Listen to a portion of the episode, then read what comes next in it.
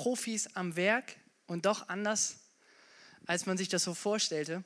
Ähm, neulich war ich im Urlaub und da passierte auch was, was ich mir nicht so vorgestellt hatte. Äh, wir waren in Holland, meine Frau und ich und unser Kleiner, ähm, und wir fuhren los. Ähm, wir waren da so in so einer Wasserregion, also viele Seen und, und so Wasserflächen, und wir dachten einfach mal, hey, wir fahren los und wir schauen mal, was es hier so gibt. Und ähm, ich habe so ein bisschen auf der Karte geguckt, im G P S, so vom Auto mal geguckt, okay, können wir eigentlich langfahren? Und ich dachte einfach, ja, einmal eine große Runde, einmal ein Pudding so.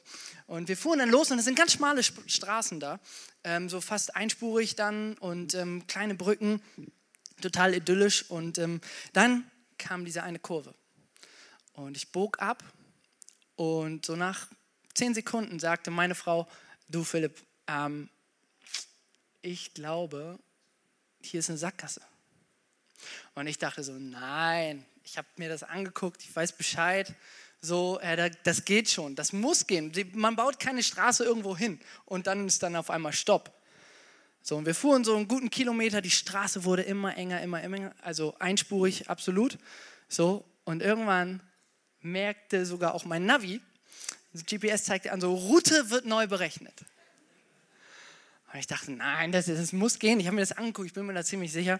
Ähm, und fuhr dann immer weiter und meine Frau wurde stiller. Ich weiß nicht, ob ihr diesen Moment kennt. So dieser Moment, wenn sie dann da so sitzt und dann nicht mehr so zu einem selbst guckt, sondern mehr so nach draußen. Ähm, zum Glück stand da niemand anders, äh, wo sie dann irgendwie so zeigen konnte. Jedenfalls äh, kam dann der Moment, es ging nicht mehr weiter. Die Sackgasse war da. Ich fuhr praktisch auf einen Gartenzaun zu und da war Schluss. Die einzige Möglichkeit, irgendwie zu wenden, so wie es aussah, war dann auf dem Grundstück, was aber halt verschlossen war. Und ähm, rechts von mir Wasser, links von uns Wasser, ähm, wirklich eine Spur. Und ich fing an, ein circa siebenminütiges äh, Wendemanöver einzuleiten. Und versuchte sozusagen, immer so ganz vorsichtig, ähm, ohne irgendwie abzurutschen, ähm, dann zu wenden. Und ähm, ich fuhr dann wieder zurück, oder wir fuhren zurück, und auf meinem G P S stand, die Route wird neu berechnet. Und genau das ist das Thema heute. Genau das ist nämlich den Weisen passiert. Genau das ist passiert. Und ich finde, wenn man so Auto fährt, das kostet ein bisschen Nerven, es kostet ein bisschen Zeit, gut, man muss vielleicht dann auch nochmal ein, zwei Sätze reden miteinander, aber das ist eigentlich eine harmlose Nummer. Ich weiß nicht, ob du das kennst, dass du dieses Schild oder diese, dieses Display hattest auf deinem G P S und da stand auf einmal, Route wird neu berechnet. Aber wie sieht das aus, wenn das in unserem Leben passiert? Wie ist das mit unseren Plänen? Wie ist das? Wir haben, wir haben Sachen angefangen, wir haben, uns, äh, wir haben uns was vorgestellt, wir haben uns was vorgenommen, wir haben in Dinge investiert. Und auf einmal gibt es diese Momente doch im Leben, und ich glaube, das kennen wir alle, wo es eigentlich dann heißt, die Route wird neu berechnet. Wir haben Gaben, unser Potenzial, wir wollen uns einbringen, wir machen eine Ausbildung, wir erlernen Fähigkeiten. Und auf einmal enden wir an einer Stelle, wo wir eigentlich merken, ey, das war nicht mein Plan, das war nicht, das war nicht, das ist nicht mein Potenzial. Und dann steht da irgendwie doch, die Route wird neu berechnet.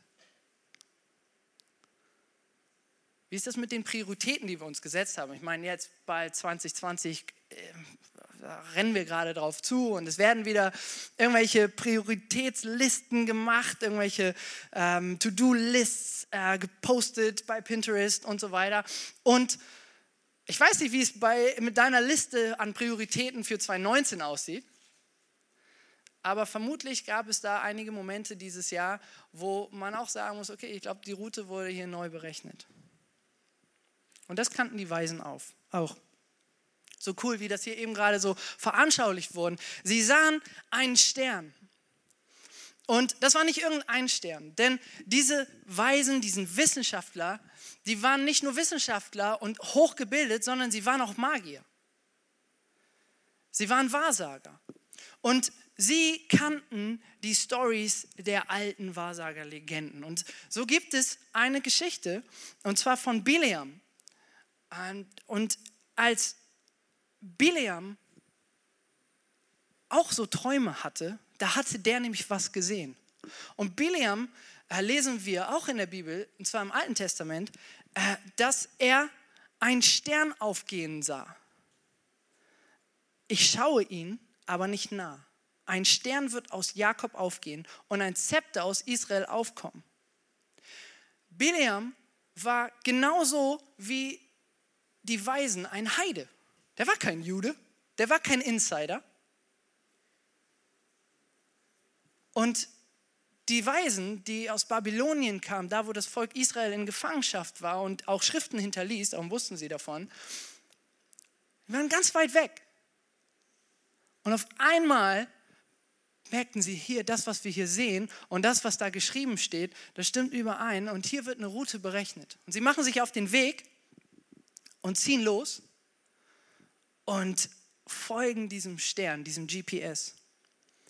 Denn sie sind auf der Suche nach dem Zepter Israels. Das bedeutet, sie sind auf der Suche nach dem neugeborenen König der Juden. Und sie kommen in die Hauptstadt der Juden, nach Jerusalem. Weil da sind natürlich die, da ist das Who is Who, da sind die Könige, da sind alle am Start. Und die kommen an und kein Schwein hat einen Peil. Keiner wusste Bescheid. Keiner wusste, was hier eigentlich auf der Suche ist. Die kommen, hey, wir wollen den neuen König sehen und wir sind extra gekommen, um ihn zu anbeten und wo ist hier die Party? Und alle anderen, und nicht nur, sondern, ah, schlechtes Thema, Fettnäpfchen. Unser König ist nicht gut drauf, wenn es darum geht, dass jemand anders König ist. Herodes war damals König und Herodes war richtig eifersüchtig. Also das war sozusagen Game of Thrones in real time. Ja? Also der Typ war eiskalt. Der hat seine Brüder, seine Söhne und seine Frau umgebracht, weil er keine Konkurrenz wollte. Jetzt kommen da diese Weisen dahin spaziert und sagen, hey, wo ist denn der neue König? Schlechtes Thema. Dieser eifersüchtige König ist aber auch nicht nur eifersüchtig, sondern auch ein bisschen hinterlistig und sagt, ja, erzählt mal, lass mich mal hören, weil dann will ich diesen König auch anbeten. Anbeten war da eine Umschreibung für killen in dem Kontext. Und dann kommen diese Heiden, diese Außenseiter, diese aus einer anderen Religion und suchen den König der Juden? Was hat Was haben die denn mit den Juden zu tun?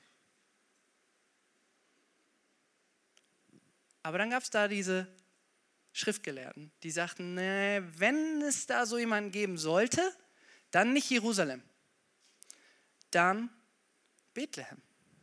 Und was passiert? Die Route wird neu berechnet. Genau. Und sie ziehen los nach Bethlehem, war zum Glück nicht so weit. Also wir müssen uns vorstellen, aus dem Osten kommt, so das sind ungefähr eintausendfünfhundert Kilometer, so zu Fuß, Luftlinie. Ähm, da, sorry Jungs, ihr vier M-Leute, so da eintausendfünfhundert Kilometer, das sind ungefähr zwei Jahre. Ähm, und sie machen sich auf nach Bethlehem und auf einmal riesige Freude. Und hier steigt sozusagen das ein, wo der Text dann ein, in Vers zehn. Und zwar sehen sie dann diesen Stern und es fasst, erfasst sie große Freude. Lesen wir hier. Als sie den Stern sahen, erfasste sie große Freude. Und sie gingen ins Haus und fanden das Kind mit Maria, seiner Mutter, und fielen nieder und beteten es an. Sie öffneten ihre Schätze und schenkten ihm Gold, Weihrauch und Myrrhe. Und Gott befahl ihnen im Traum, nicht wieder zu Herodes zurückzukehren. Und sie zogen auf einem anderen Weg wieder in ihr Land. Riesige Freude. Im Griechischen steht da, wenn wir uns den Urtext angucken, steht da eigentlich, sie freuten sich mit großer Freude sehr. Sie freuten sich unfassbar. Sie waren außer sich. Da waren alle Deckel offen. Das war sozusagen, wir sind am Ziel. Das, der, das G P S blieb stehen über dem Haus des neuen Königs. Aber sie erkannten, es ging nicht wirklich um einen hellen Stern, sondern sie erkannten, es ging um das Licht der Welt. Sie erkannten, es geht nicht um den König der Juden, sondern es geht um den König aller Könige. Und sie erkannten, nicht wir machen uns auf den Weg zum König, sondern der König macht sich auf den Weg zu uns. Und sie checkten, Gott positionierte sie. Sie merkten, Gott führte sie. Und als Reaktion darauf lesen wir dann, dass sie niederfielen und anbeteten. Und diese Form der Anbetung, das ist die Form, nach der sich der Vater im Himmel sehnt. In Johannes lesen wir das, dass er sich sehnt nach Anbetern in Wahrheit und in Geist. Und das heißt, dass man sich ihm beugt, ihm, dass man ihn verherrlicht. Und sie ordneten, lesen wir, alles, alles unter. Sie, die Gebildeten, sie, die Experten, sie, die eigentlich an andere Götter glaubten. Sie ordneten ihr Potenzial. Ich meine, sie waren die Insider von Herodes, ne? Nicht vergessen. Sie ordneten ihre Macht, ihr Potenzial, ihre Persönlichkeit, ihre Bildung. Und ihre Prioritäten ordneten sie einem Baby unter. Und inzwischen war dieses Baby, wir können uns alle mal kurz umdrehen und da drüben die ganzen Eltern äh, sehen, ihr seid mega cool, mal einen fetten Applaus, ist super, dass ihr am Start seid. Ähm, und dort, dort hinten sehen wir bestimmt auch ein paar zweijährige Kinder. Und so alt ungefähr war Jesus zu dem Zeitpunkt, als die Weisen ankamen. Jetzt müssen wir uns mal vorstellen, okay, zwei Jahre, die, das ist nicht ein Baby im Sinne von, das liegt da, das will trinken, das quengelt, das kotzt und das kackt, sondern ein zweijähriges Kind kann schon viel mehr. Das rennt rum, das verstellt Dinge, das, das macht Sachen kaputt. Und diese Leute knien sich vor diesem Kind nieder und beten es an, ordnen alles unter. Weil sie erkannten, das hier ist der König der Welt, das ist Jesus. Und dieser Titel, König der Juden, von dem hier die Rede ist, den gab es später auch. Für den gleichen. Jesus ging ans Kreuz und an diesem Kreuz wurde ein Schild aufgehangen und auf, an diesem Schild stand König der Juden. Und sie wussten, sie haben Jesus getroffen. Sie wussten, sie haben den getroffen, der ans Kreuz geht. Sie haben den getroffen, der für unsere Schuld starb. Den getroffen, der aber nicht tot blieb, sondern wieder auferstand. Nach drei Tagen. Sie knieten nieder vor dem Typen, der sagte, ich bin die Route, die Wahrheit und das Leben. Niemand kommt zum Vater, außer durch mich. Vor diesem knieten sie nieder. Anbetung. Und dann wird es persönlich. Gott befahl ihnen, lesen wir in Vers zwölf dann, nicht wieder zu Herodes zurückzukehren. Und sie zogen auf einem anderen Weg wieder in ihr Land. Gott redet. Aus dieser Anbetung folgt eine Beziehung und Gott offenbart sich wieder. Und Gott führt sie einen neuen Weg und es heißt wieder, die Route wird neu berechnet. Und sie hören auf Gott. Und sie zogen mit Gottes G P S wieder los. Und er bewahrt sie. Er bewahrt sie vor Herodes. Denn wenn wir Herodes äh, uns nochmal kurz erinnern, der Typ, der war verrückt. Wenn wir die Geschichte weiterlesen, wissen wir, dass er danach alle Kinder bis zum Alter von zwei Jahren umbrach, um, umbringen ließ. Er wollte keine Konkurrenz. Und ich bin mir sicher, dass es auch nicht gut ausgegangen wäre für die Weisen. Und Gott bewahrt sie vor Herodes. Das heißt, Gott bewahrt sie vor dem Tod. Die Beziehung zu Gott bewahrt dich vor dem ewigen Tod.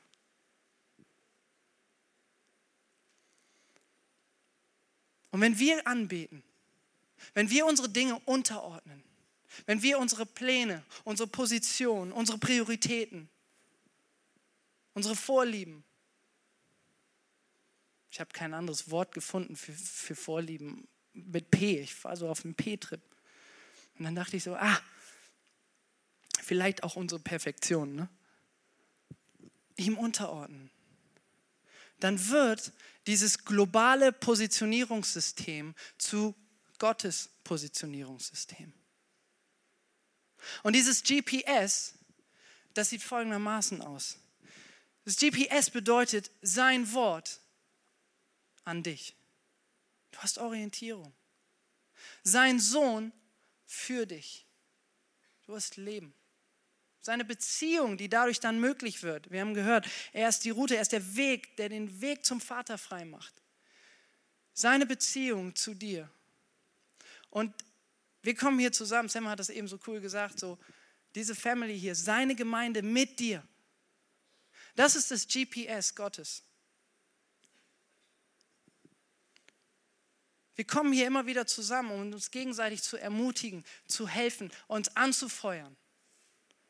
Gottes Plan im Leben von jedem Einzelnen deutlicher werden zu lassen. Das passiert, wenn wir ihn anbeten. Und wir sind in dieser Reihe eingeladen. Ich weiß nicht, ob du eingeladen wurdest. Ich sehe immer wieder neue Leute und ich freue mich mega. Und ich möchte dich heute einladen. Ich möchte dich einladen, Freude zu haben. Hey, Gott kommt auf diese Welt, so wie Egon das eben gesagt hat. Gott riskiert alles.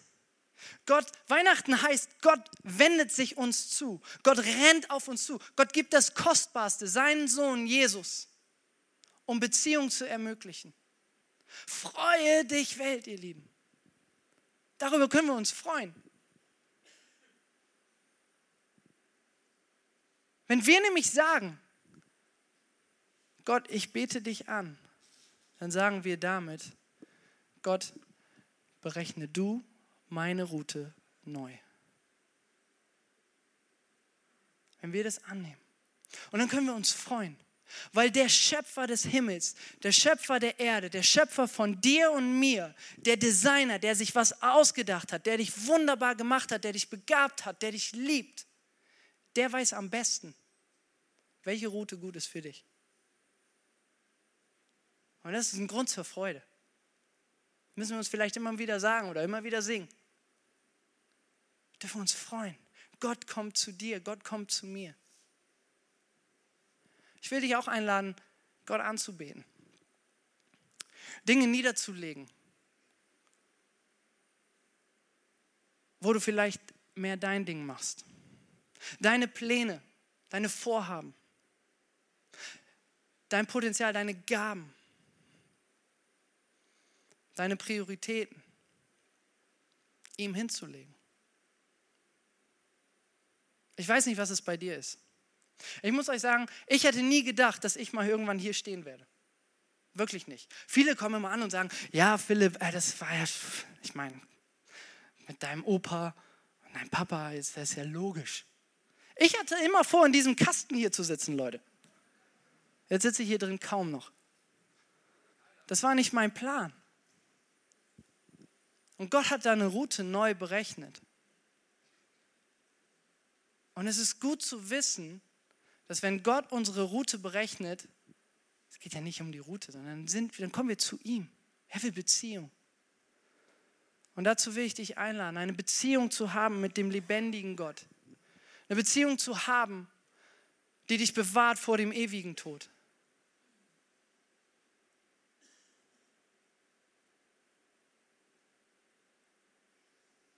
Und ich möchte jetzt einen Moment geben, während dem die Band schon nach vorne kommen kann, und mal fragen, hey, kann das sein, dass du diese Beziehung möchtest?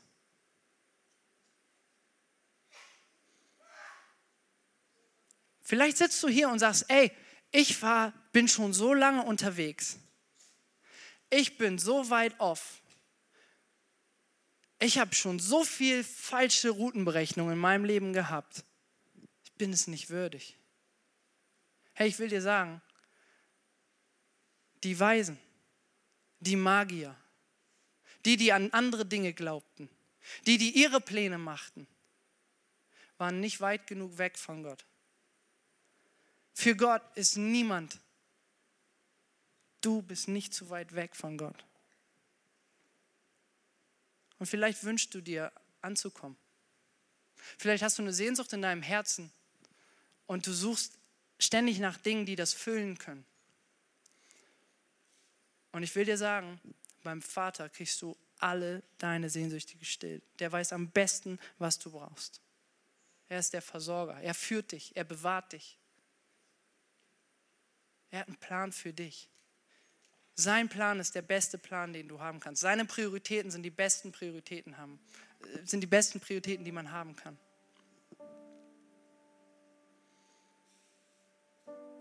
Und wir werden das jetzt so machen, dass wir einfach einmal alle gemeinsam aufstehen. Und ich möchte gleich ein Gebet sprechen. Und vielleicht gibt es was in deinem Herzen, wo du sagst, ey, da gibt es was, was ich Gott geben möchte. Was ich Gott niederlegen möchte. Deine Pläne, deine Prioritäten, deine Persönlichkeit, wo du merkst, ich brauche eine Neuberechnung. Und ich möchte dir die Möglichkeit geben, dass du sagst, Gott, berechne du meine Route neu.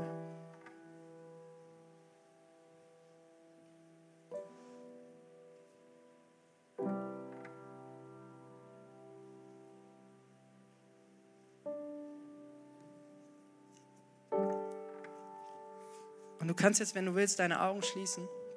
Und wenn du sagst, hey, ich möchte, dass Gott meine Route neu berechnet, dann kannst du als so ein Zeichen deiner inneren Haltung deine Hand heben und sagen, Gott, ich will, dass du meine Route neu berechnest. Ich möchte nicht zwanzig zwanzig damit anfangen, sondern ich will heute damit anfangen. Nimm meine Pläne. Nimm die Dinge, wo ich als Persönlicher immer wieder scheitere.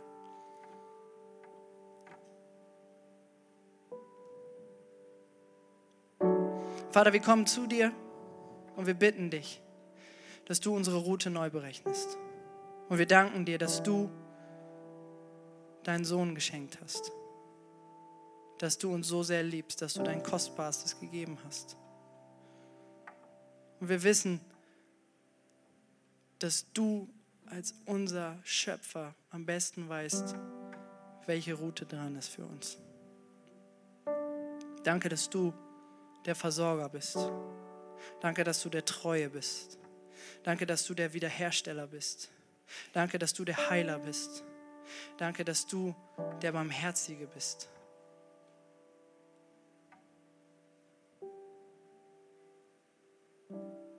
Und wir legen dir das vor die Füße. Unsere Gaben, unser Potenzial, unsere Ressourcen, unsere Pläne, unsere Prioritäten.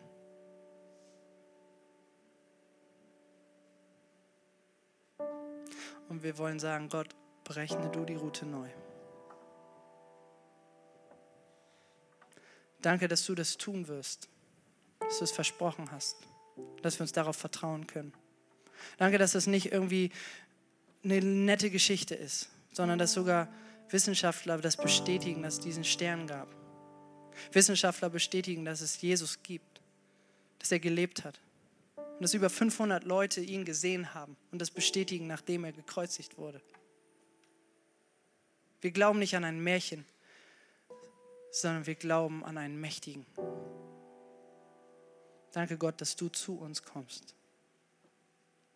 Und nun kommen wir zu dir. Danke Gott, dass du dich klein machst. Und nun machen wir uns klein vor dir. In Jesu Namen. Amen.